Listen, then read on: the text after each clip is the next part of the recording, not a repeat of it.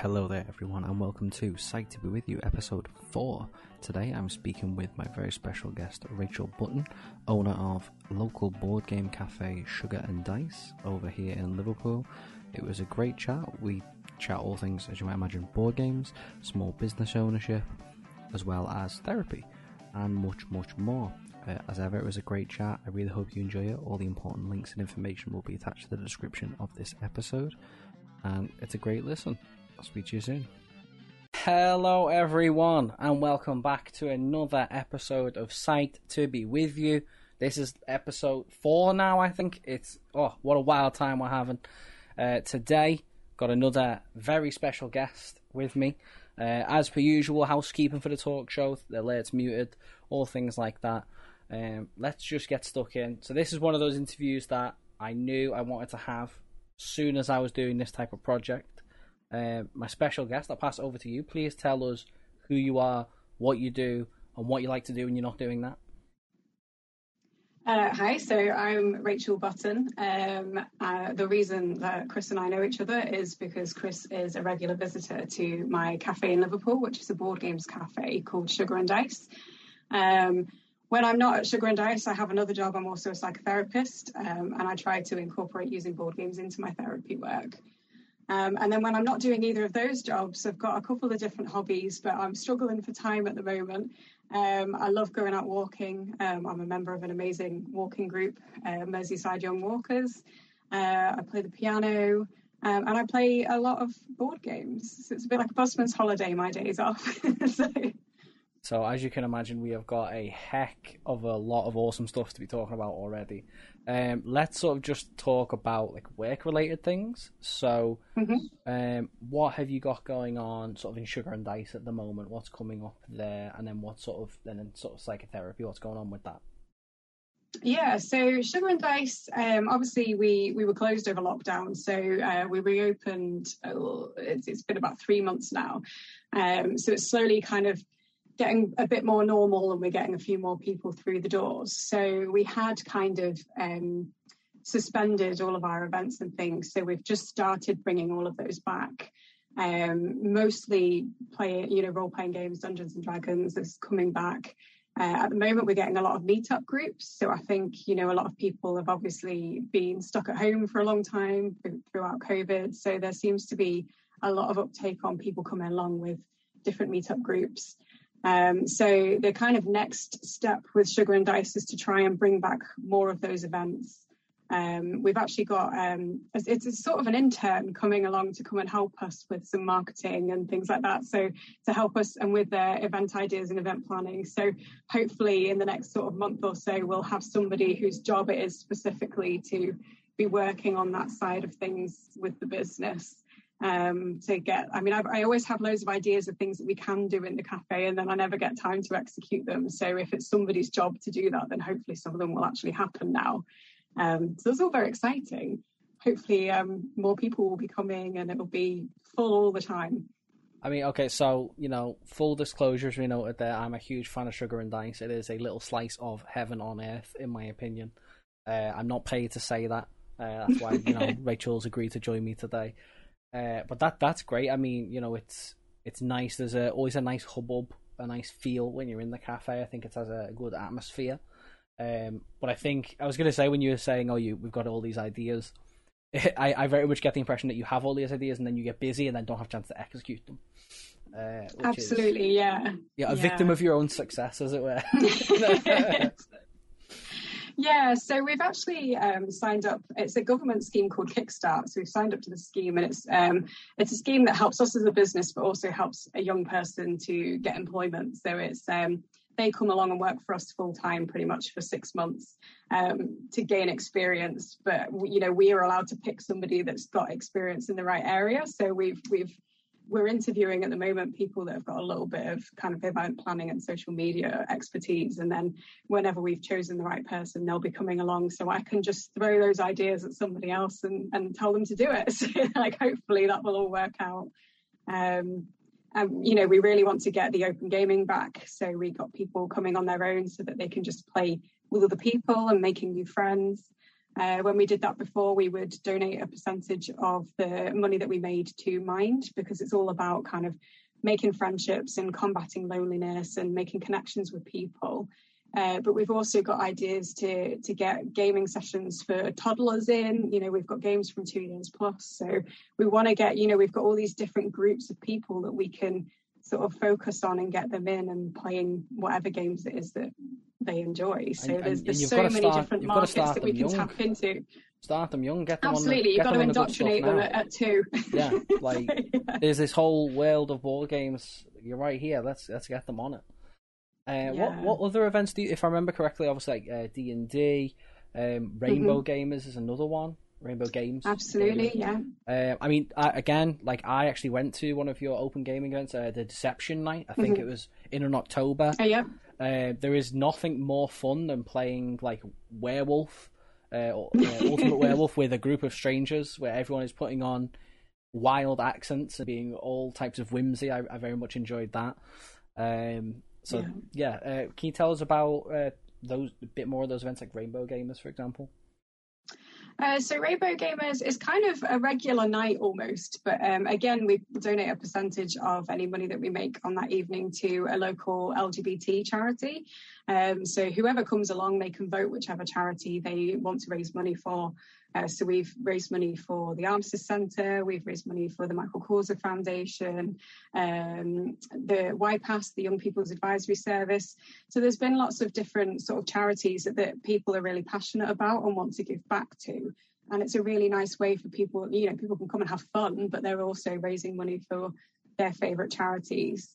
Um, we also kind of tend to bake some sort of rainbowy cake for them so that, you know, we can really go all out on the theme um, but it's, you know, importantly, a lot of uh, the LGBT community just find it a really safe place. So it's somewhere nice that they can go to where, you know, everybody is welcome. They, everybody knows they're accepted regardless of gender or sexuality. Like, you know, so, and we've had really good feedback on, on that front as well.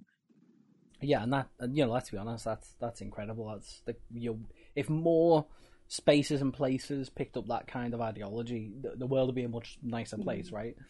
Yeah. Um, so let's. I've got. I've got like a few different avenues of questions I kind of want to go down, but let's just talk about. So let's go back a little bit. Um, mm-hmm. How did Sugar and Dice start? Were you just one day there, a woman with several hundred board games and the ability to break bake brownies that literally are fit for the gods, um, and go, maybe I should monetize this? Yeah, I, I, always I wanted a cafe from from a really young age. I've I've always been a baker, like you know, I've baked cakes for fun, and and you know, you know when your family sort of go, oh, you should have a cafe, and I was like, yeah, I should do that. And then as I, you know, as I got older, I was like, oh, actually, like, can I do this? Like, you know, the doubts sort of set in. Um, and I actually went off to train to be a food technology teacher. Um, and then after three years of teaching, I thought, you know what, packs of young people aren't for me. Um, and I just sort of decided to uh, to open a cafe. And I was sort of thinking, oh, how how am I ever going to make it unique? Or you know, there's so many awesome cafes in Liverpool. Like, you know, what's going to be different about mine? Um, and I actually visited a board games cafe down south somewhere, and I just thought, oh my god, this is this is it. This is what I want to do, and I think Liverpool's the right place. So it all just kind of started from there. Um, and it, it I still look back. We've been we've been open nearly five years now, and I still can't quite believe that people pay money for my cakes that I make, and you know that it is a success and like people are coming and we've hopefully got through covid and you know and it's all okay. So it's it, yeah it kind of blows me away a little bit. Okay so let's let's just quickly talk before the origin story let's talk about the baked goods okay? Because this is this is serious business. I have to ask you don't have to disclose it live but what is in those brownies? How do you I've, I've tried to bake brownies. It always goes wrong I've tried these really funky, like healthy brownies, like sweet potato and all that kind of crap. That's where you're going wrong. I've tried like just normal brownies. It just doesn't work. But like I have, I will confess, I have literally like mail ordered Rachel's brownies several times in batches, including through lockdown, because they're just like a beautiful substance. How? How? Do, how? I don't understand it. It, yeah, it's just a typical brownie recipe. Um, uh, there's lots of butter and lots of sugar, like, you know, all of the naughty things. You know, we put lots of sweets in them. I think the after eight brownies are probably, uh, after eight and chocolate orange brownies are probably the most popular. Um, I think chocolate brownies genuinely is one of the first things I ever baked. So I think I've got 33 years experience of baking brownies. So it, shows. I, I, guess I've just got the knack. so, it it just uh, yeah. It shows. I don't. I don't. I mean, I like. This is okay. So this is the dilemma, right? Like I've had your cakes as well. I've had various cakes. They're good, right? Like no shame, no shade on those. But the brownies are just they're just another level. I don't understand it. It must just be that expertise. I feel obliged to ask because you know we're British. Have you ever been tempted to apply for the Great British Bake Off? Um, no, no actually not. Um, I do love the Bake Off. Um, I, I wouldn't want to be on TV. Um, I don't think I'd, i i yeah, I love baking cakes. No one, no one tell at... Rachel she's live on Twitch. No one, just. I wouldn't. I don't think I've got the the um, the different skills that they have on the Bake Off. You know, like I can bake bread, but I'm not that good, and I don't particularly like it. Um, I like making pastry, but I'm a bit lazy, so I don't. Do you know what I mean? It's yeah. like I can do cakes and I can do brownies, and that's fine. But I wouldn't want to be sat there making bread on a stick on a campfire like they did in one of the final. Like, just no, it's not for me. No, that's that's fair. Okay, so you debate good. So I'm presuming you were a board gamer before before the cafe as well. That was the other string. To yeah. It. Yeah. did you just yeah. have a huge collection, or? Not a huge collection. I had some of the kind of classics, you know, modern classics. So, you know, I had Settlers of Catan and Ticket to Ride and Pandemic and and then a few other kind of kind of quirky games. And then as soon as I sort of thought, oh, I think I want to start a board games cafe, honestly, every single birthday, Christmas, whatever, I just got board games. So like for about two, two, three years, like it was just just buy me these games, and they weren't for me. They were to sort of start collecting ready for the cafe. So when I look back at pictures from five years ago, we, we barely had any games. Like I look at it and we've got one game in, in the shelf cube, like face on to take up space. And and now we're constantly like having to any game that hasn't been touched in a month goes like because it needs to be replaced with something newer or more exciting or more interesting. So it's it's it's yeah, when you look back at how it's changed, it's it's interesting. Okay, so then I have to ask, and again, we will get to the origin story. We will, but I have to ask, like, what what are some of your favorite your favorite board games? You know, what what what do you like to play when you get chance? Or better yet, to to maybe frame the question a bit better, someone comes in and says, "I don't know what to play." What what are the games that you recommend that you like? Oh, play this. Yeah, so I've I've always look, we've all all the different staff have got different favourites, which is good. So we're all kind of suggesting different things. Me personally, um, I, I, I mean I like animals, so any game with animals in, I'm sold basically. So quite recently, I think it was last year, there a game was released called Calico, and uh, it's you have to make a patchwork quilt, and then depending on how you uh, place the tiles, you may a, a cat may be attracted to your quilt and come and lay down and have a sleep on your quilt. Uh, and you get points for for your cats at the end of the game. And I just, you know, not only is it about cats, but it's a really, really great puzzle game as well. So I'm absolutely in love with that one, and it's just beautifully made as well. Like it's a gorgeous game. Um, there's another really, really silly game. I don't know if you've seen it called um, Taco Cat Goat Cheese Pizza Um, and it's got the cutest artwork. It's very similar to Dobble in that it's a speed game, and you have to sort of put a card down, and each each time you put a card down, you say taco, cat, goat, cheese, or pizza. And if the card matches what you're saying, you all have to sort of fight to get your hand down on the pile of cards first. And it's just daft. Is, Do you know what that, I mean? And, and is that like a simplified Dobble then? Because Dobble like is quite. Not only does it come with different variations, but for, so for those that don't know, Dobble is like it's a it's a card based game. There are multiple versions you can play, but they all have different images on, and you're essentially say playing like Snap. So you flip your card over, you put it on the pile, and you look for an image that matches uh, one from the previous card. Right? That's the general, mm-hmm. generally yeah. how you play Dobble. Um, so, I, know, I'm a visually impaired person. I find Dobble quite difficult because the symbols mm. change in size, uh, particularly if you're playing a themed one where I have no idea what something is. Like I've played mm-hmm. the Harry Potter one before, and like I'm not a, the biggest Harry Potter fan, so I'm like the wingy thingy. Yeah. so is it like I a more simplified version? this one that? easier. Yeah. It's it's kind of I'd say it's probably a similar difficulty level because because it's so simple, you your mind gets then confused and you start playing rules to other games. So you start snapping when there's a match and that's not what you're meant to do, and then you have to pick up cards if you make a mistake. Um, it's just I think we played it right at the end of the last lockdown, and I haven't laughed that much in ages. And I was like, this is what the world needs right now. We all need this stupid little game that fits in your handbag that, you know, we could just giggle at. And it's just, I love it so much. It's great.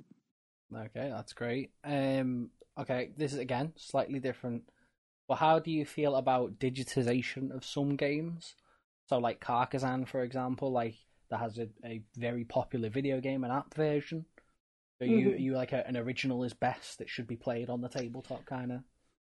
Yeah, yeah, I am a bit. Um, I don't really play computer games. I don't really. It's it's Blasphemy. just I, I have. I have Steam and I have like games on Steam. I don't think I've ever touched it. I don't think I've ever opened it. Um, for me, it is about being there with people. It's about the social connection and and it's yeah to to then sit on my own at home and play it online. It's it's not that's not what I'm going for. So I guess I guess it's not actually about the games sometimes for me. It's about the people that I'm with and the experience that I get from it rather than obviously I'm picking good games as well, but it's about being with people.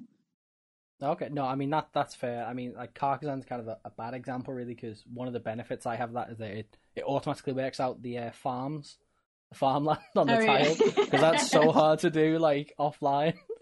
but like, Oh, do you know what? We get so many people that come into the cafe and they go, "Yeah, I know how to play Pandemic because they've played it on on a you know on a computer somewhere." And then two minutes later, they're going, "Rachel, what do I do?" Because they've got no idea how to set it up or what any of the rules actually are because it's just done for them. Um, so it, that just makes me chuckle sometimes. Yeah, it's it's definitely different. I do agree, though. I think there is something special. I mean, again, like I've I've recently started playing D and D because of an event that you know yourselves run, Sugar and Dice. Um, we actually played uh, Parks yesterday, which is a newish game. Um, for those that don't know, it's it's you gather your two your, your hikers, uh, you gather materials, uh, and then you buy Great American National Parks. And like the core concept of the game is very simple: you gather resources, you spend tokens. But my word, the art style's beautiful. Like it's just that you could just look through the cards and just have a great time and not even play the game.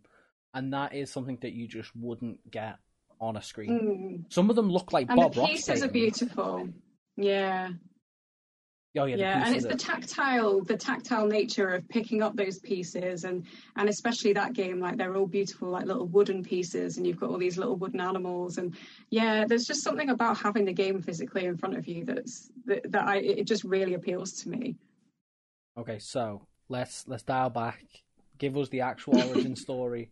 I know I, I was joking, like you were one woman with a bunch of board games and some baking ability, but how did Sugar and Dice come to be? You always wanted a cafe. How did you make it happen? Yeah, uh, so so I quit teaching. Uh, that was step one. Um, and uh, while I was kind of figuring out what to do, I was baking cakes for other people's cafes. Um, in doing that, I met uh, a really good friend of mine called Hannah, who used to own a cafe up the road called Fodder. Um, and I would borrow her cafe to trial out board game nights. So, um, you know, she would put on loads of scouse, and then I would just bring a bunch of games, and, and we sort of charge people a ticket entry to come in. Um, and they were really, really popular, which was obviously a good sign because it meant people wanted that. Um, and then through that, I actually met um, two people who became my business partners. So at the beginning, there was three of us, um, and we all kind of had the same, you know, the same vision. Like we'd all been to other board game cafes, so we all kind of knew what we wanted it to look like or what we wanted it to be like, and the atmosphere and all of that. Um, so we kind of, yeah, we got started well, we we we actually we were going to do it, and then we thought, oh, there's so many things we want to do, and we didn't quite ha- enough have enough money. So we started a Kickstarter, um, and the Kickstarter funded. I think we I think we got fourteen thousand pounds from the Kickstarter, which is just again, it blows my mind that enough people wanted this to put money into that. Um, and that allowed us to kind of get nicer tables and nicer chairs and improve the lighting. It paid for the alcohol license, you know. So there was a lot of things that that money went towards to kind of help make it better. um, yeah, and we got we got up and running. Uh, and then my business partners, they they kind of you know had lots of different interests. They'd done lots of different things before. So after about a year or so, once it was established, they decided that they wanted to um, go and pursue other interests. So I bought them out, and I've been running it on my own for three years, I think now. Um, yeah, I think it's about three years now. So we're just coming up to our fifth birthday. Oof, I mean, so again, it's it almost like is again like I I know what Kickstarter is. I've backed various board and video games on it. It's almost like great to hear that that type of project exists on it as well. And like it's mm. just maybe maybe you know look at what's in your local area, peeps. You know you never you might be funding the next sugar and dice in your part of the world. And let's be honest, the world needs more sugar and dices, more sugar and die. maybe, you know, not the best marketing on my part there. Sorry. so, have you got anything planned for the fifth birthday? Any big events? Not yet. No, I haven't had haven't had a second to think about it. I think I'm, you know, it's just be it's been hard work. I'm not to lie. It's been hard work, kind of getting it back up and running. Like with COVID, every time we were asked to close, it's almost like starting from the beginning. Every time you reopen, people don't feel safe or you know people are a bit cautious so you know there's always you've always got a few people that are desperate to get out and that you know they're there in day one um, but then it you know it takes time for people to to be comfortable enough to come back so i feel like we we opened at the end of may and we're only just kind of getting to a point where we're busy enough like we've just brought back two members of staff who you know had unfortunately been let go so like we're kind of just getting the staffing levels back up again and so I haven't had time to think about the birthday party, but there, there will definitely be prosecco and cake. So do you do you need any more than that, really? I mean, and games, obviously. I mean, no. Let's be like you know. Let's be honest. Uh, I yeah. mean, I, I, mean, let's let's talk about. I mean, I don't want to be like, let's talk about COVID some more, but just as your insight as like a small business owner, you mentioned there it's like having to start again. You know, I you know, what did you do to adapt? Because I I know a little bit about that, but for the benefit of listeners, like you came up with a couple of I'm going to say innovative ways to keep things ticking along. Yeah, it was um, obviously not ideal to be told to to close your business. Um, and you know, I'm I'm so thankful for the funding that we got because you know we wouldn't have survived without that. So you know, credit where credit's due. You know, the government kept us going. Um, but we we did lots of kind of little bits and bobs. Um, so I ended up doing uh, board game rentals. Um, so on a Saturday, I'd kind of march down to the cafe and block the door off and people would like order which games they wanted to take home for the week like from the door. And we did some uh, takeaway cake and stuff like that. We changed our alcohol license so that people could take a couple of beers home with them as well and sort of recreate sugar and dice at home. Um, and then we i also started running like zoom parties. So groups of people would join a Zoom call, and there were various games that I could adapt or run via Zoom. Um, and uh, yeah, there was quite a few evenings I was busy running these Zoom parties. Um, and it, you know they they weren't big money makers or anything, but it kept people engaged with the business. It kept me busy. It kept me entertained. like you know, and actually it was really nice to kind of this sounds really nosy, but it was really nice to see into people's homes. And so, you know, I, I, met loads of people's cats because they would hold them up to the screen. And like, you know, it was just, it was nice to kind of have that connection with the customers in a different way. Um, so yeah, it was, it was, it was different, but fun. I, I have to ask, how did you like, cause it, when you, when you mentioned using Zoom, the first thing that came to mind was like, you just like show people the board game and like you're moving all the pieces and stuff. Like, how did you adapt? Like, what was that process? Yeah, so we did more kind of like party style games. Um, so it was it mostly kind of not trivia game, like well, yeah, trivia games, but also I don't know if you've heard of a game called Herd Mentality. So in Herd Mentality, it's kind of you get asked these silly questions like I don't know, um, what's your favorite finger, and you have to answer, but you're trying to write down the same answer as everybody else, so you want to be in the herd. Oh, so, you know, things like that. And everyone was writing down their answers and then holding it up to the screen. Um, and every single time people were going, oh, it's backwards. And it's like, it's, it's fine for everybody else. It's just backwards for you, you know. Um, but yeah, it was, people enjoyed them, I think, you know, and quite a lot of people um, would have, you know, it was usually a celebration, so birthday party or something. Um, but we had the sweetest group of doctors. Like did a did a couple of these sessions, and they all ordered the same cocktails that were posted through each other's doors.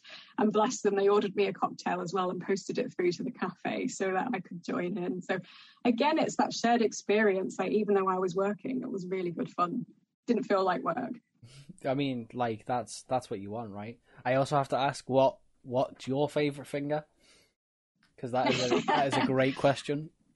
Oh, I don't know if I could. I don't know. Like, I mean, obviously, I, I think I'd have to just put middle finger, just just for the the the banter for that. now, like you know, I'm I'm the one doing the psychology, but I'll be honest, my mind panicked, and the first thing that came to mind was lady finger, which obviously, for those that don't know, is a, it's a baked good.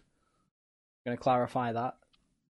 You, you use the is that not what you use in a trifle? Yeah, it's like lady fingers. Then you yeah. traditionally lay them with brandy or something, don't you? I believe. Mm-hmm. Just add booze, just any kind of booze. Yeah. yeah. Pretty. Yeah. So just what's your favorite finger? That's a that next icebreaker. Next time you need an ice breaking question, go with that.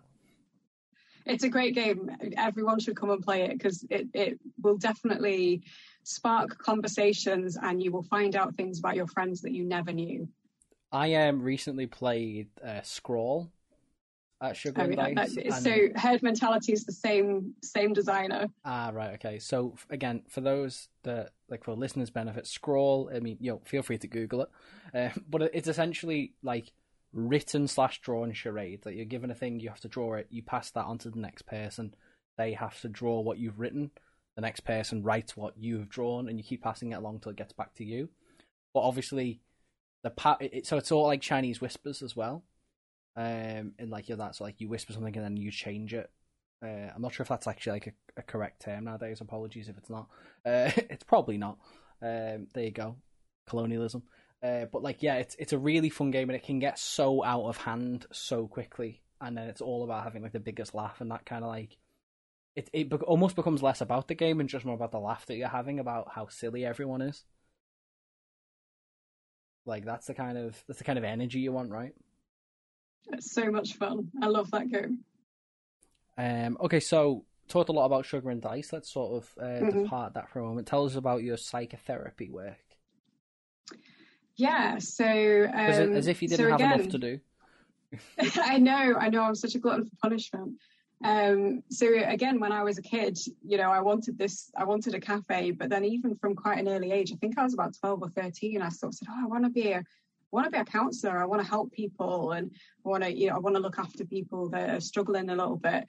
Um, so yeah, we got Sugar and Dice started in 2016 and I started my psychotherapy training, I think in 2017. So a year later, started the training. It was a four year course.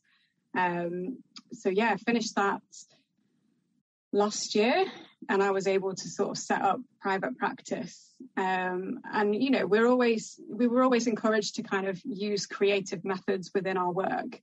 Um, and I, I, had a really, really good supervisor who was super encouraging and was like, "Well, you know, why don't why don't you play games with your clients?" And I was like, "Oh yeah, what a good idea."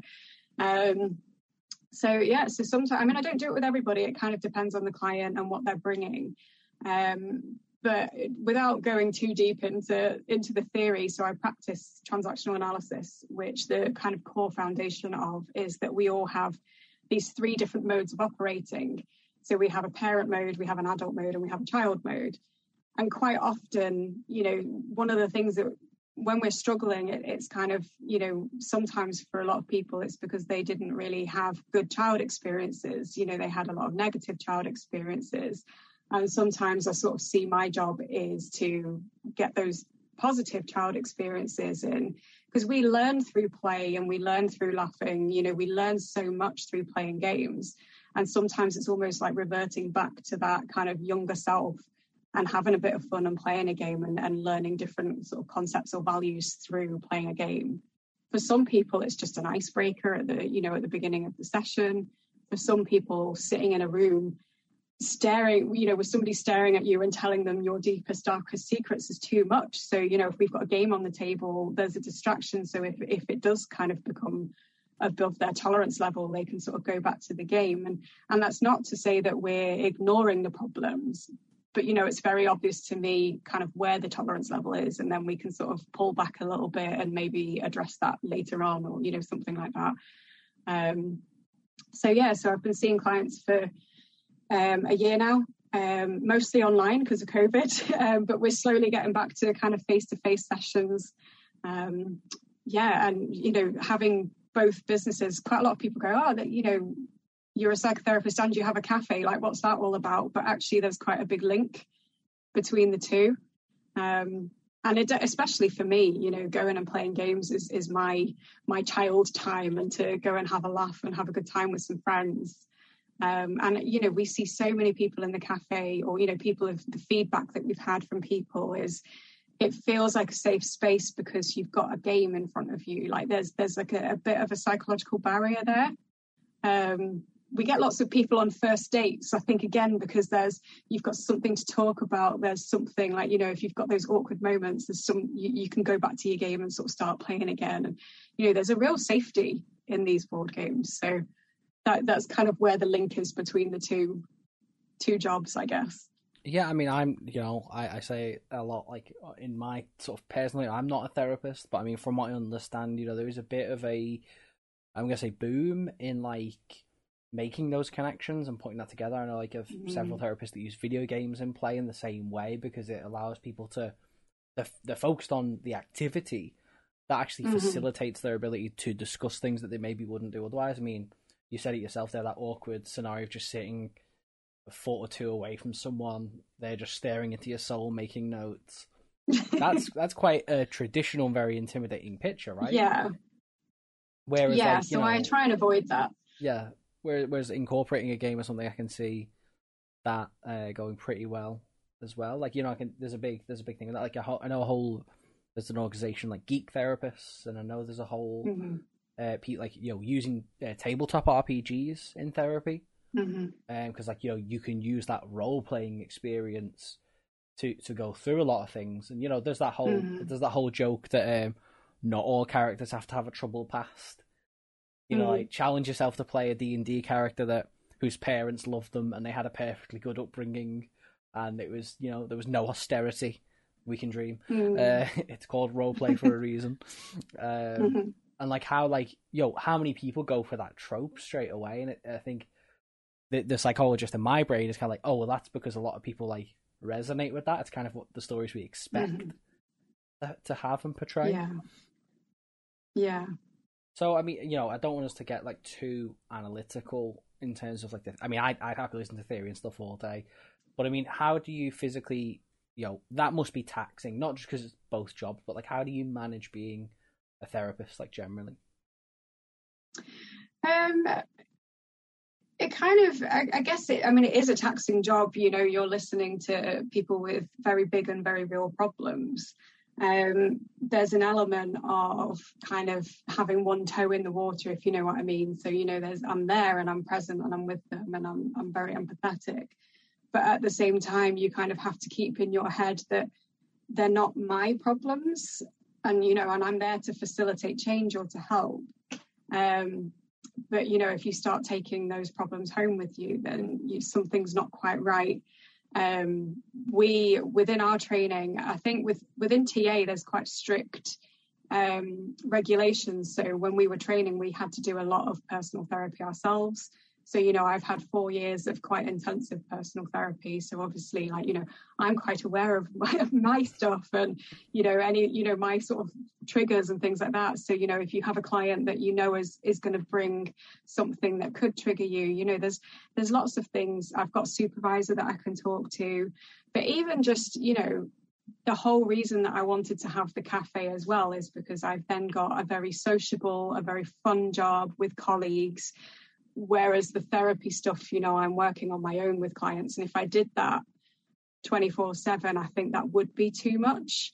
But having both jobs kind of although they're both stressful in different ways it keeps me sane because i've got that difference between the two. And and I, you know if i've had a bad day in one of the jobs I am going to the other job the next day. So it's a it feels like a different thing. Mm-hmm. um, so it was a deliberate choice to kind of do both and to be involved with both partly to keep me sane. so, and if I'm sane, then hopefully I can help help other people.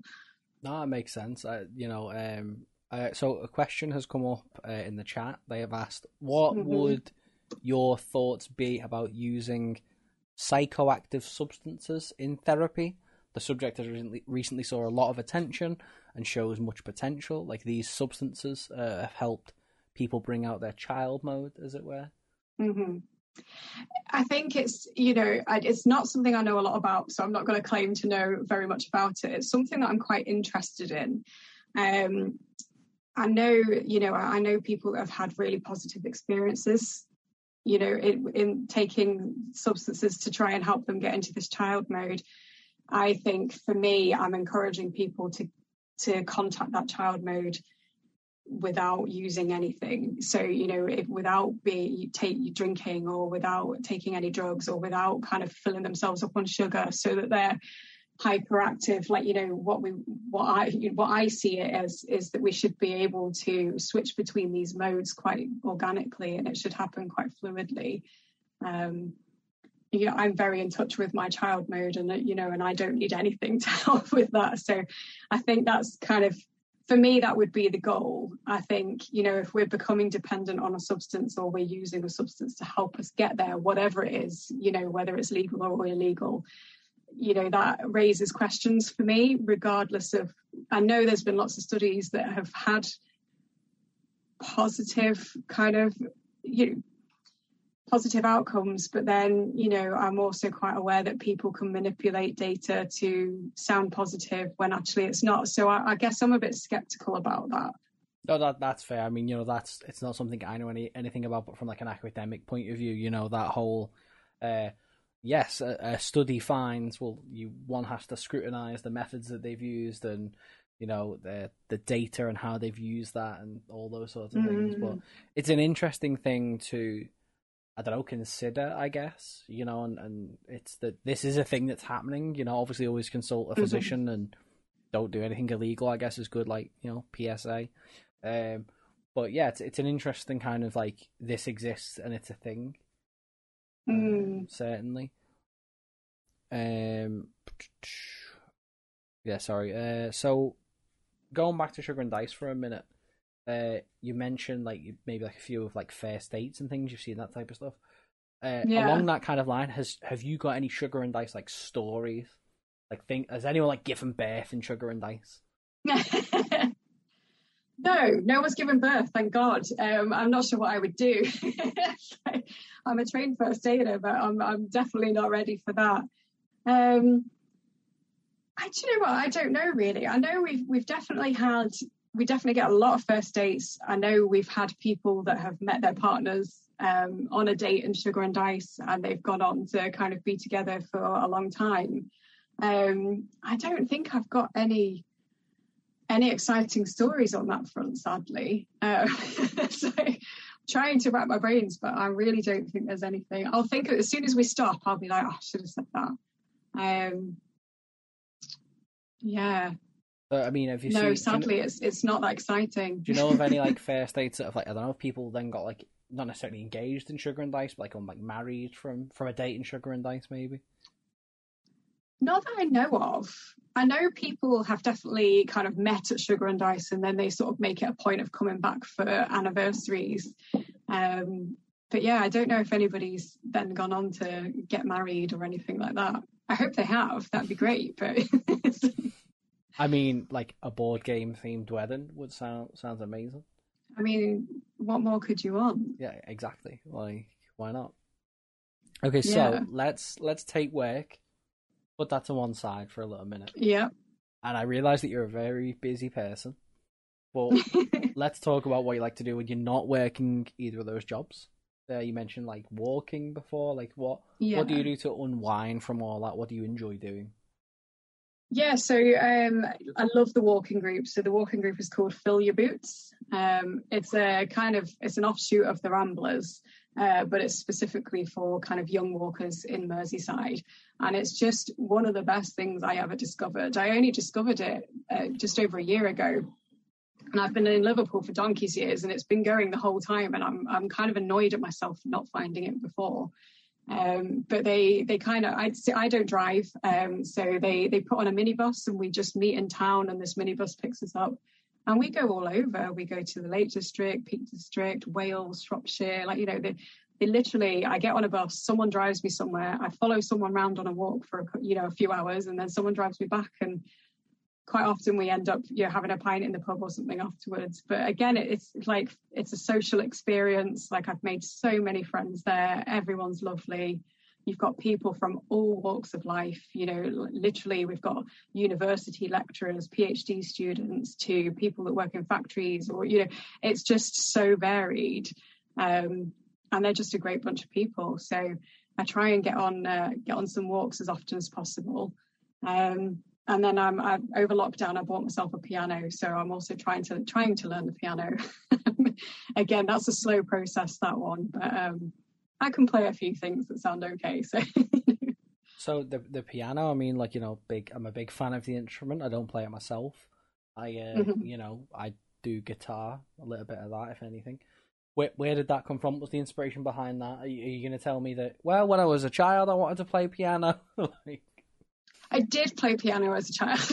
so, um, so yeah, I come from quite a musical family. Uh, so as a as a kid, I played the flute and the piano, um, and I kind of when I was learning the flute, I, I kind of went through all the grades, and I, I got up to grade eight, um, and then I just never did anything with it. So like, and I feel like I I learned how to pass these grades, but I didn't actually learn how to play the instrument. So now I've gone back to the piano. Um, I'm determined to learn to just how to play rather than focusing on exams or anything.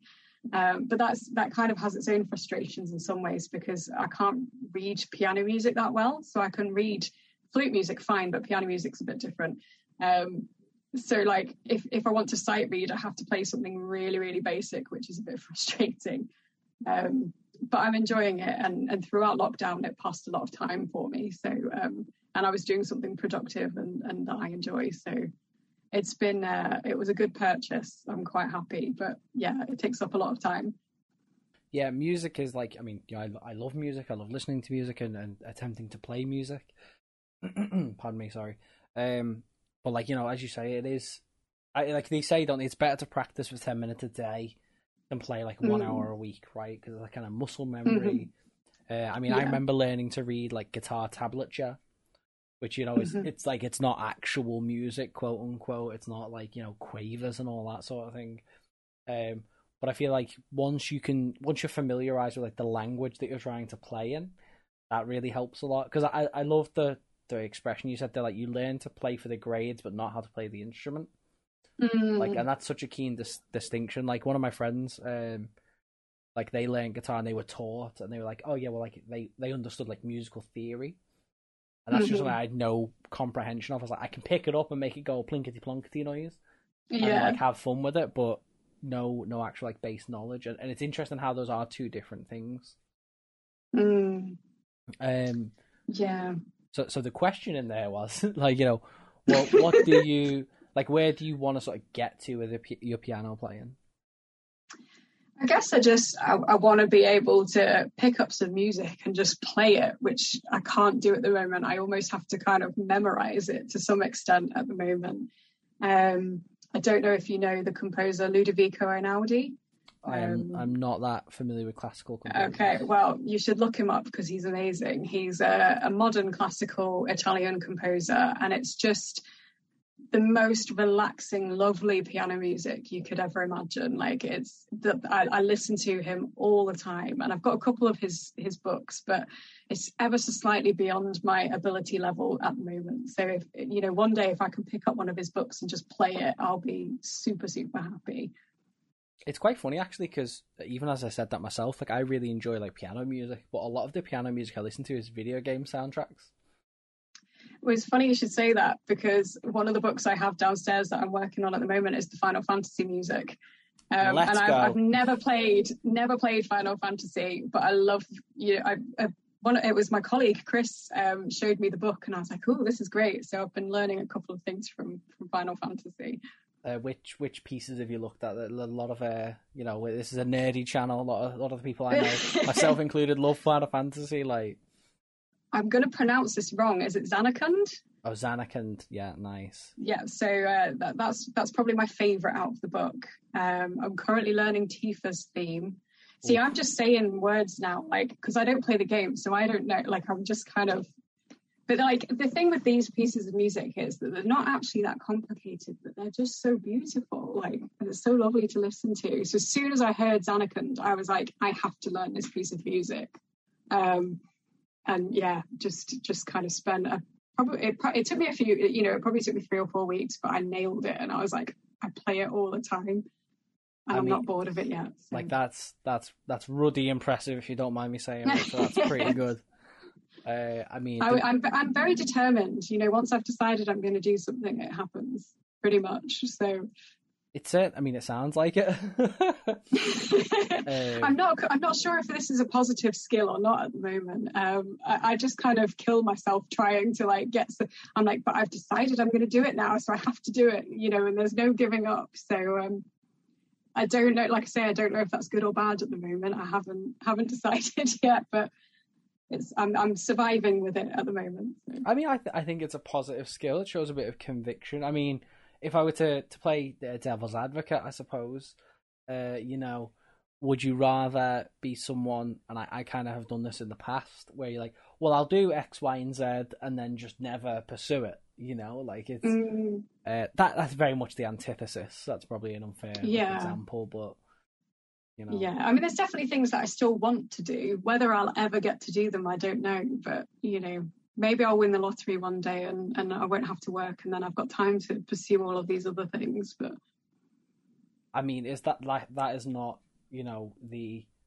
I'm gonna say challenge, I'll say the main challenge of like adulting, right? Like it's yeah. I always joked, you know, I loved playing video games as a kid and I had all the time in the world to play the same five games because I couldn't afford new ones.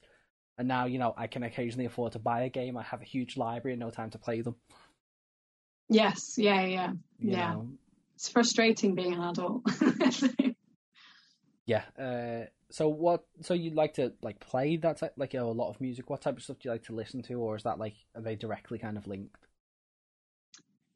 Um, so it depends what I'm doing. If I'm if I'm doing a piece of work and I'm concentrating, I, I will. I, I, actually I quite. It's more modern classical rather than you know kind of your typical classical music. I'm sorry if you can hear my cat meowing in the background right now. so, um, I I actually really like. It's probably I probably for a psychotherapist it feels very inappropriate, but I really like you know inappropriate comedy music. Um, so I like the Lonely Islands. I like uh, Flight of the Conchords. Uh, my partner and I have just discovered this Australian guy on YouTube called Tom Cardy. If you haven't heard of him, look him up. He is hilarious. But like I say, it feels a little bit inappropriate sometimes, but we've all got a laugh, I guess. So Do you know, it's, he just has the most ridiculous songs. It's funny you say that because I think like a lot of the, ironically, psychotherapists that I know of, like you know, like therapists that I know of, they're all like, to to work even in like a psychology field, you kind of have to have a really dark sense of humor because like if you can't laugh at like the deepest darkest recesses of the human existence like you just cry right? Like... yeah. Yeah this guy's clearly had issues in the past but like he, he's you know he's got a creative outlet and he's doing this music. And uh, honestly I, I laugh out loud listening to his his little songs. Like they're just so funny. The, the first like co- when you said like comedy artist the first one that came to my mind was like tenacious d like Jack Black. Yeah, I, I, have. I, I, went through a Tenacious D phase when I was younger. I feel like I, it's evolved to other things now. But that's fair enough. I mean, like that's you know, whatever whatever you enjoy. If you enjoy it, you enjoy it. You yeah. Um. Yeah. So I think let me just go back. So like with the walking, you say you just sort of follow someone. Like if that were me, and again maybe it's because I'm kind of like a I'm a bit of a you know I like to do like a hundred things at once if possible. So I'd be mm-hmm. like there, I'd be like enjoying the walk, but I'd be like listening to a podcast or an audio book to be like getting through that as well. Like, do you go and just? I'm gonna. It's a bit of a buzzword, but mindfully just enjoy the experience. Um, I think because there's so many people, there's usually about twenty to thirty of us there. So generally, I'm talking to somebody. Um, Socializing. like, I, yeah, I know, right? Um, I've got kind of there's quite a few people, like core people, that are there on most of the walks. So, like, you know, I've got to know them quite well, but there's often, you know, new people all the time. So, there's always somebody new to talk to. Um, but, you know, there are times when I'm just kind of walking on my own and appreciating the scenery and just kind of thinking. Um, I think one of the things, one of the main things I like about going out walking is that I am away from the cafe or clients or anything like that. You know, I leave my phone at home so that is my time. That is definitely my free time. Like you know i can be there and i can just pretend that nothing else is happening. Whereas you know if i have a day off and i'm at home like the, the the temptation to answer messages or open my emails or you know like i can't resist that. So yeah i guess there is a bit of mindfulness involved in it because that's my escape and it feels like my only proper escape at the moment is you know i'm on top of a mountain and there is no signal here. So so that i can't do anything right now. No I, I think you need that. I mean and obviously like with with walking it, it's good for your health as well you know? Um i always joked like i enjoy running and it's more for my it's mm-hmm. as much for my mental health as my physical health you know? Because you just you can focus on nothing else. Like in that moment nothing else exists apart from the run or the walk and breathing, and breathing so for me so, can i still breathe? Like but yeah i'm really lucky. I live really you know there's like a little footpath down to the river where i am. So you know in, in within five minutes I, am on the river path and i can go for a run along the river and yeah and, or i can be in sefton park really quickly. Like you know there there's just I, I do feel really lucky about where i am because you know i can go for a run or for a walk and just appreciate what is around me. And that's i just think that's that keeps me mentally healthy as well. I mean you know if you if you've been with us before uh, you'll you'll know that i am not afraid to big up liverpool.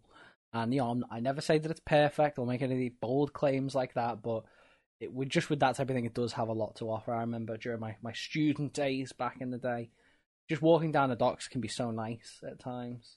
Mm. There's something about watching like, a nice body of water that is just soothing for the soul. Yeah. Um, so that's really good. Um, okay, let's move on to another little question then. So we know Sugar and Dice's fifth birthday is coming up. Um, mm-hmm.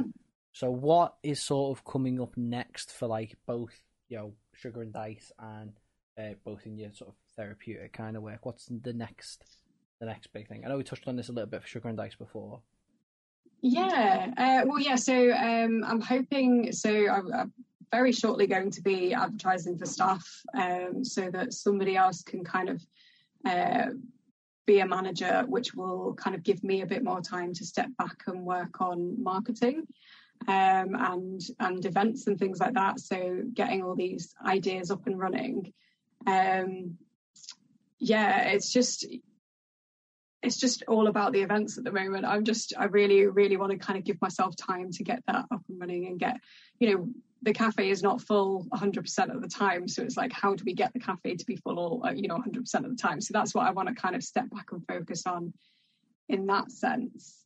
Um, and then with the therapy work, um, I've only done kind of one to one therapy so far. So I'd really like to start a therapy group now. Now that we're allowed to meet other people, um, that's quite exciting. So I kind of want to start a therapy group. I think my first group, I'm going to kind of go for people, or you know, hopefully get people who want to kind of work with social anxiety. And I will. The plan is to run this group in the cafe and hopefully use some board games to kind of get people socializing with each other and sort of looking at you know why why they feel anxious in social situations and what kind of tools can they use to improve that situation um, but then I'm also just about to go on a four day course, um, which is all about outdoor therapy. Um, so it's not just about delivering therapy outdoors, it's about using the outdoors in the therapy work um, and bringing and you know and I, I haven't been on the course yet so i don't know much more than that but it's about you know how can we bring the environment in and how can we use that to you know therapeutically with clients um, so hopefully once I've done that course, I can sort of start doing it. I'm obviously like I'm doing the course and then it's going to be horrible weather and all of this, but hopefully I can get out there and, and do some work outside as well. Um, so that I'm not just sat in a in a gloomy room all day every day. No, that again, like that sounds really innovative, really like necessary, Mm. like the kind of thing that I can see.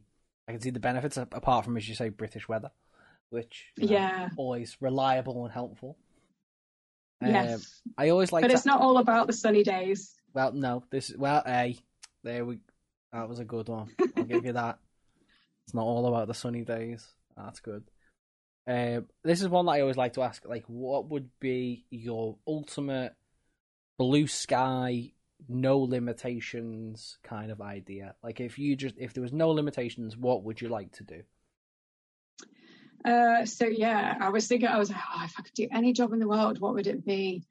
And the first thing that popped up in my mind was to be a panda keeper at Chengdu at the at the center in China where they breed pandas. I don't know if you've ever watched videos on YouTube, but I'm just in love with the place. Like they have hundreds of baby pandas, and I'm like, what what what could go wrong with this job? Apart from the fact that I don't speak Chinese, and you know, all of that aside, um, that would be amazing. I just yeah.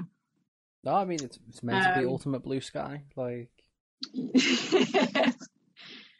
the, the problem is, I'm one of these people that like I'll see, you know, I'll meet somebody and they'll tell me about their job, and I'm like, oh, I want to do that, you know. And it's like there's not enough time in the world to to do all these jobs. Like I'd love to do some sort of wildlife conservation, or like you know, the WWF is one of my favorite charities, and I'd love to go and and do something that makes a, a difference in the world, and like you know, have be a part of that.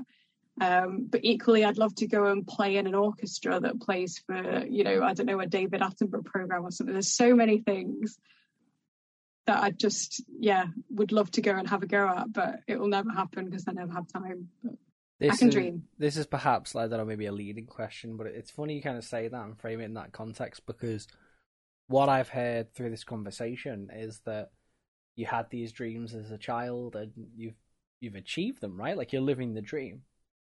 Yeah. Like so it you know I, I'm no therapist. Maybe don't put yourself down. Like you never know. What's well, may, maybe right? it will happen then, but um, I think the, these are future Rachel jobs. it's like it's not going to happen right away. That's fair enough. Uh, So I think that's um, another way to look at the question. Then, uh, what would if you had no limitations for, say, sugar and dice? What would you like to do? Mm. God, who knows? I mean, I'd love to do more. I've got all these ideas for doing kind of work that doesn't involve generating income, so, like you know, which when you're running a business doesn't doesn't help you um, run a business.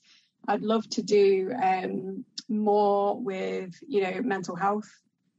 You know, not charge people to come in because you know I and I, I don't like I say I don't know how this would work. We've got a couple of GPs that kind of social prescribe people to come to Sugar and Dice, and we offer a reduced kind of charge for that. But it would be great to be at a point where we can say you can be prescribed to come to Sugar and Dice and there's no charge, or like you know. And I don't think this can ever happen realistically because it is a business and there's got to be money coming in to pay the staff or whatever. And yeah But, mental yeah, health provision in the UK, we can dream. Yeah, yeah, that would be great. Um, so something like that would be awesome. Um, I had another thought and I've completely forgotten what it was, but it's like, I mean, so Yeah. one one question I would ask is that like, have you ever thought about? Again, the term maybe sounds a bit dirty, but like, sugar and dice, like franchise. Do you do you ever envisage a world where there'll be more than one sugar and dice?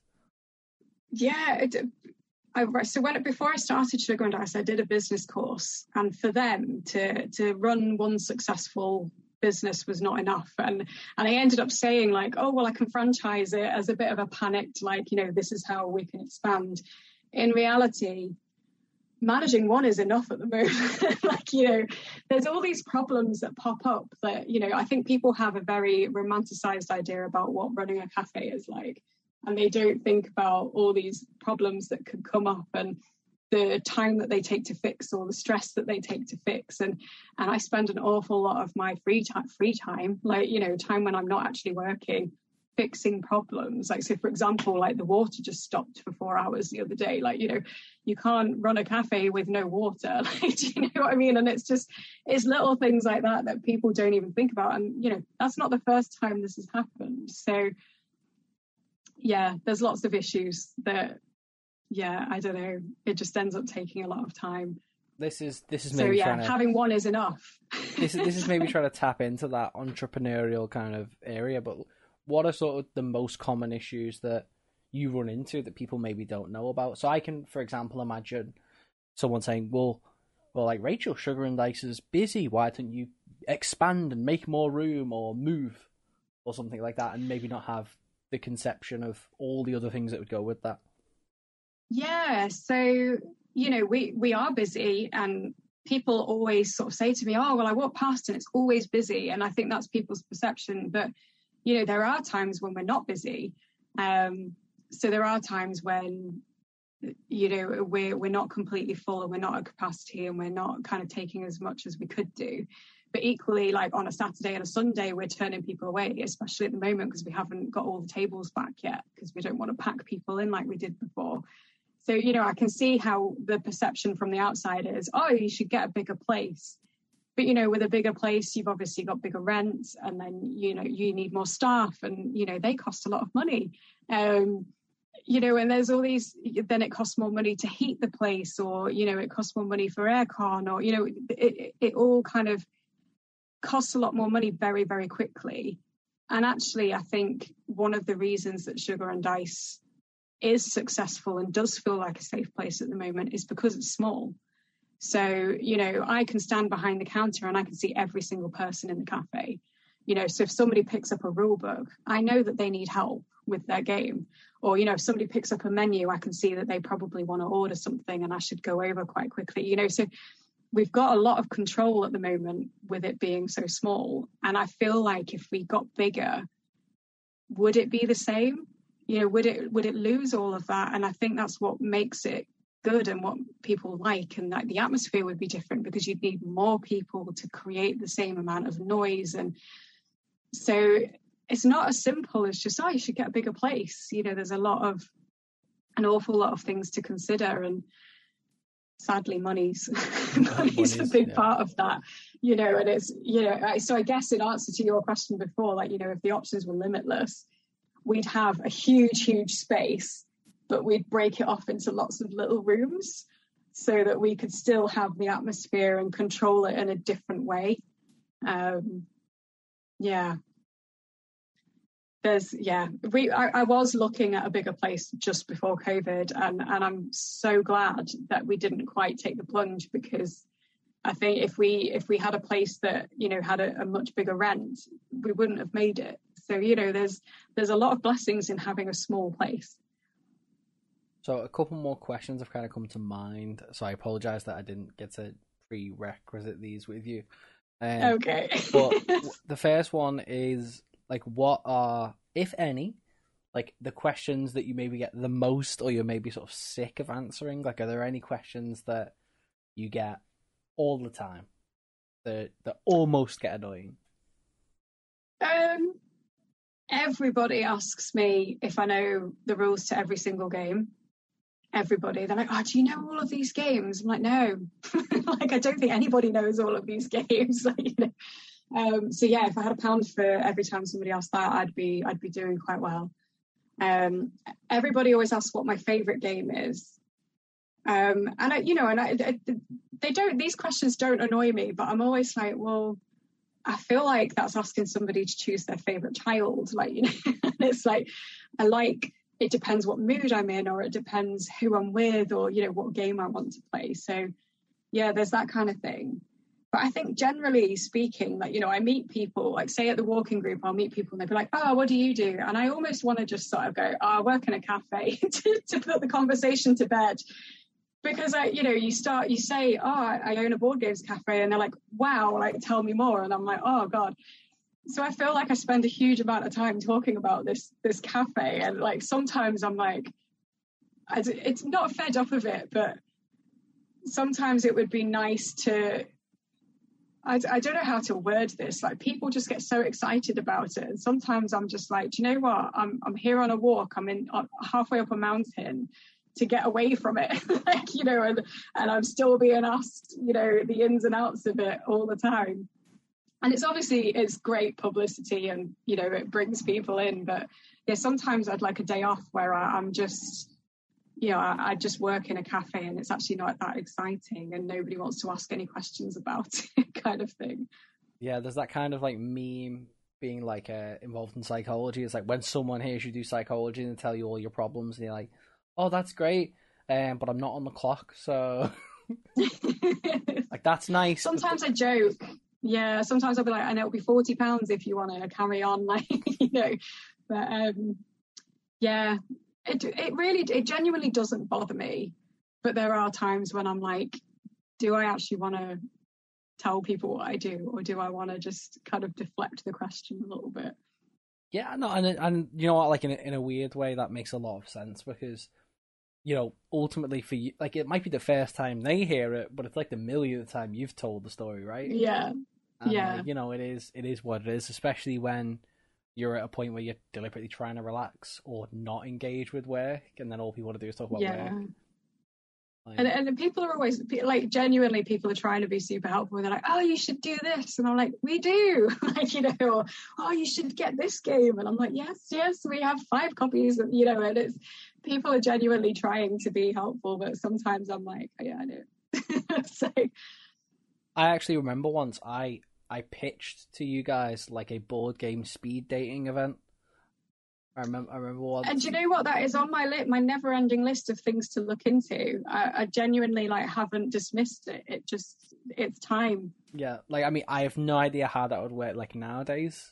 Um, but like yeah, I think it would be interesting, especially seeing as we've got such a big LGBT following. It's like, you know, would do do you then separate it out and you know, we've got male female dating and then we've got LGBT dating or, you know, how do you do that without discriminating or excluding or upsetting? Like, you know, it's like how do we make it completely inclusive?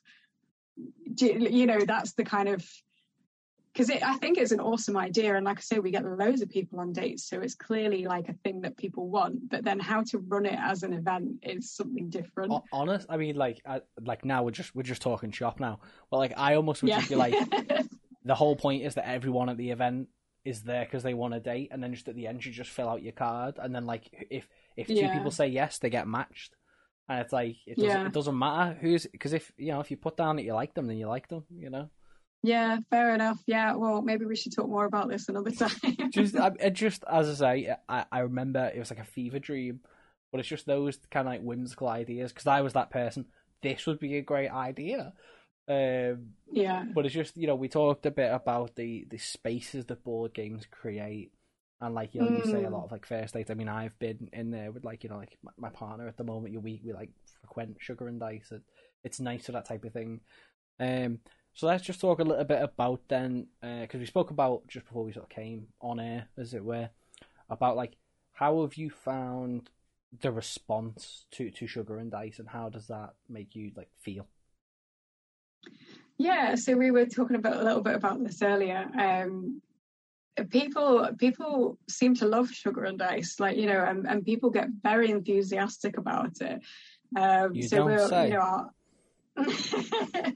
so obviously, like I work in the cafe um, quite, you know, three days a week at the moment.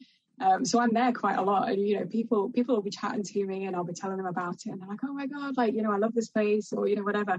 When they find out I'm the owner, like they're just like, "Oh my god, like you know, this is awesome!" Like, and you know, people just kind of go to town. Um, I used to find it so embarrassing. Like I'd be like, oh God, please stop. Like I can't, I can't listen to this anymore. Like I really, really struggled with it. Um, I, I've got like, I do like it now. Um, and it's really, really sweet that people like it. And, but yeah, it took me a long time to kind of learn to take the compliment and, or learn to take the compliment and believe it as well. Um, so yeah so to hear hear people get excited about it and you know we'll get groups that come in and they'll be their first time and they're like oh my god like look at all these games. And i'm like actually this is quite a small collection of games. And they're like what? Like so it's just yeah it's really it is lovely.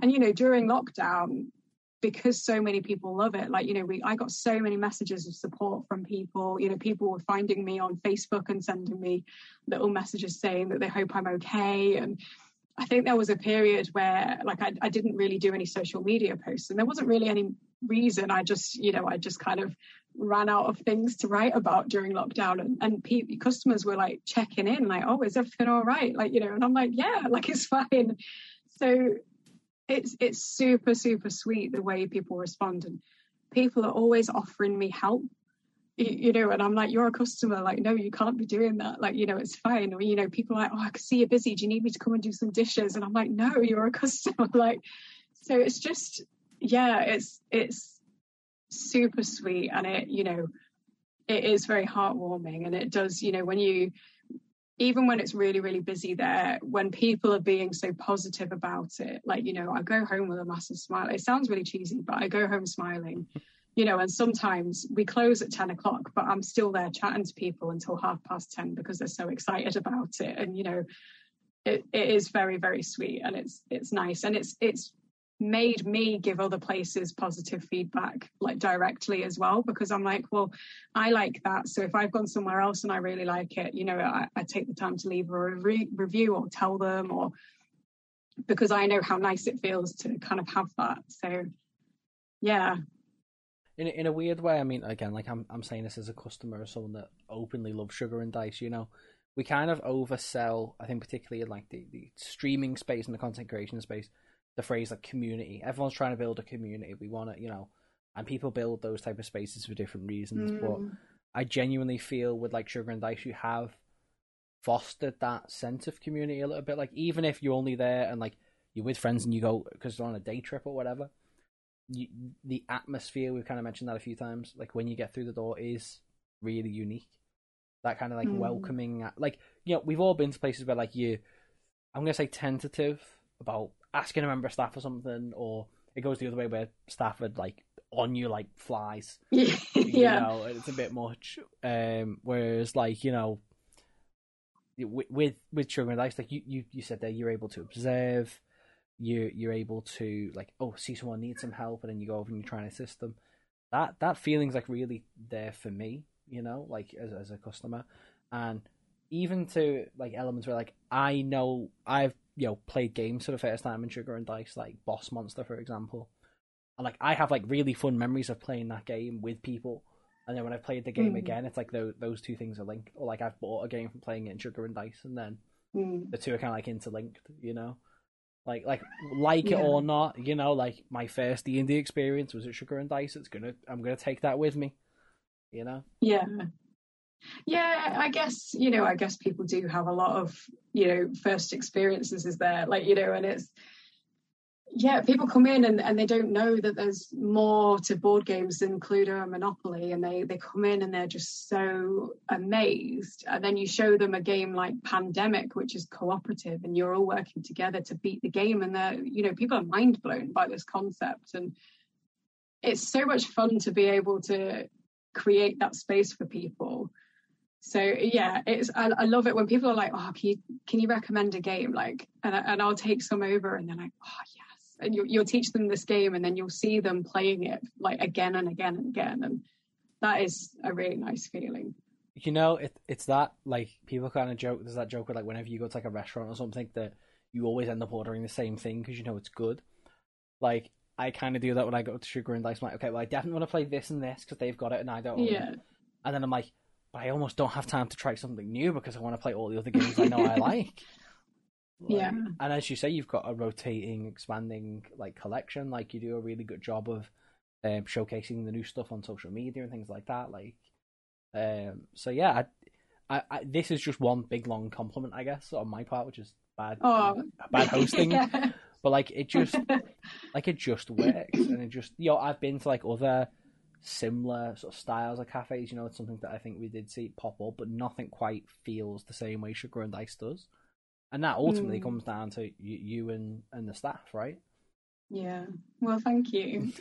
I do. I do try and uh, I do try to be friendly. Like you know, it's like because it can be quite intimidating if you actually don't know any games to walk in and see that big wall of games. You're like, oh my god, where do I start? Like, is this going to be super? Like, I mean, I remember not even that long ago you know maybe seven eight years ago playing playing a game with some people and i just did not get it. And i was like oh my god this is the worst experience of my life. Everyone must think i'm really stupid. Like you know and it really kind of made me really really anxious. And and i guess from that experience i want to make sure that people come in and they don't feel that. And you know they they can come and have fun and, and pick up a game within five minutes and be playing and having a nice time. So i guess i'm hyper vigilant in that sense of i don't want to just ignore people and for them to come and be like open a game look at it for 10 minutes and go nah I don't, it's not for me when actually like you know there's there's a game for everybody in there i'm convinced of it I mean, I would 100% say that like some of my favorites that I've played Sugar and Dice and then I've played since or bought, like Boss Monster is one. That's that's great. Uh, I remember playing that there with my friend. Uh, Cube Quest is another fun one. Mm-hmm. Like again, again, like saying that like a quote unquote post COVID era sounds a bit weird, but like you flicking cubes at your opponent's cubes and cubes fly everywhere, and it's just silly fun, right? there's a lot of getting out of your seat to pick up cubes off the floor as well in that one. and I, I am gonna I'm not gonna ask the question of what your favorite game is, but you sort of told us a bit about what you like. So I suppose to, to frame it another way, what what are your favorite type of games? Like you walk in to Sugar and Dice, you bought a bunch of friends. Like what sort of stuff do you want to be playing? It's so hard because it depends who I'm with. Like I say, I, I guess if if I was going to pick a game that I wanted to play, I quite like worker placement games. Um, so one of my favorites is called Viticulture. Um, so it's all about making wine. Um, and it's it's not because it's about making wine that I like it, but it's like the artwork is beautiful, um, and you have to place your kind of people down to to perform certain actions. So, and I think with viticulture, it's like the whole theme of the game. Like you know, so you literally have to plant grapes in order to then harvest your grapes, to crush them up, to bottle them, to then fulfill an order. And I don't know, I don't know what it is about that game, but I just I really, really like it, and I, I've never got bored of it, and I play it again and again and again. And yeah, I've I've got the expansions, but I think I've only played one of them once because actually the base game is is enough, and I just think it's beautiful and and it's nice to enjoy a glass of wine whilst playing it, obviously. But you know, yeah, I know we said that before as well, but I think just even so like yeah, that I think many people who listen this listen to this will maybe go, oh, that reminds me of this video game because the farming sims are so popular. Games like Stardew Valley, yeah. Harvest Moon, and Animal Crossing, even although you can't make wine mm-hmm. that. Um, but I do think like you are right. There's something different that I mean. I, weirdly enough, I was at a conference today when they talked about board games and um, things like that and how different they are to like video games. But there is something different about physically having like your resources like in hand and planting your people and you know that type of motion so I think the fact that Mm. that type of game is, is one of your favorites is is lovely, and it's funny that you see go, things go the other way, where you see video games then create board games, hmm and so many people are like, "Oh, it's just not the same." Mm. I think I, I, I might be wrong saying this, but Plague Inc. was a video game before it was a board game. I think that may be correct. Yeah. I think that's true, and, and people often come in and they go, "Oh, Inc." Like you know, I've, I've never played the video game, but I think it. I think there are differences between the two, but. Plague Inc. the board game is a great game. Like I played it a few days ago with some friends, and it's just yeah, it's like the reverse of pandemic. So, um, but it's just good fun. Um, okay, I am conscious of time. I don't want to take too much of your time. Uh, I will ask, maybe because you know you're the type of person that would know. Uh, have you got any board games that you're really excited about that are coming out that maybe you know listeners at home haven't quite got the chance to get their hands on just yet? Um, so um, I went to the UK Games Expo last month, um, and there there were a lot of. I mean, it was much smaller this year than it usually is. Um, there's a couple of games coming up that I think are going to be super popular. So one of them is Deck Chairs on the Titanic, um, which is on Kickstarter. Well, what it, it's funded on Kickstarter, so we we did um, put a pledge in for that one.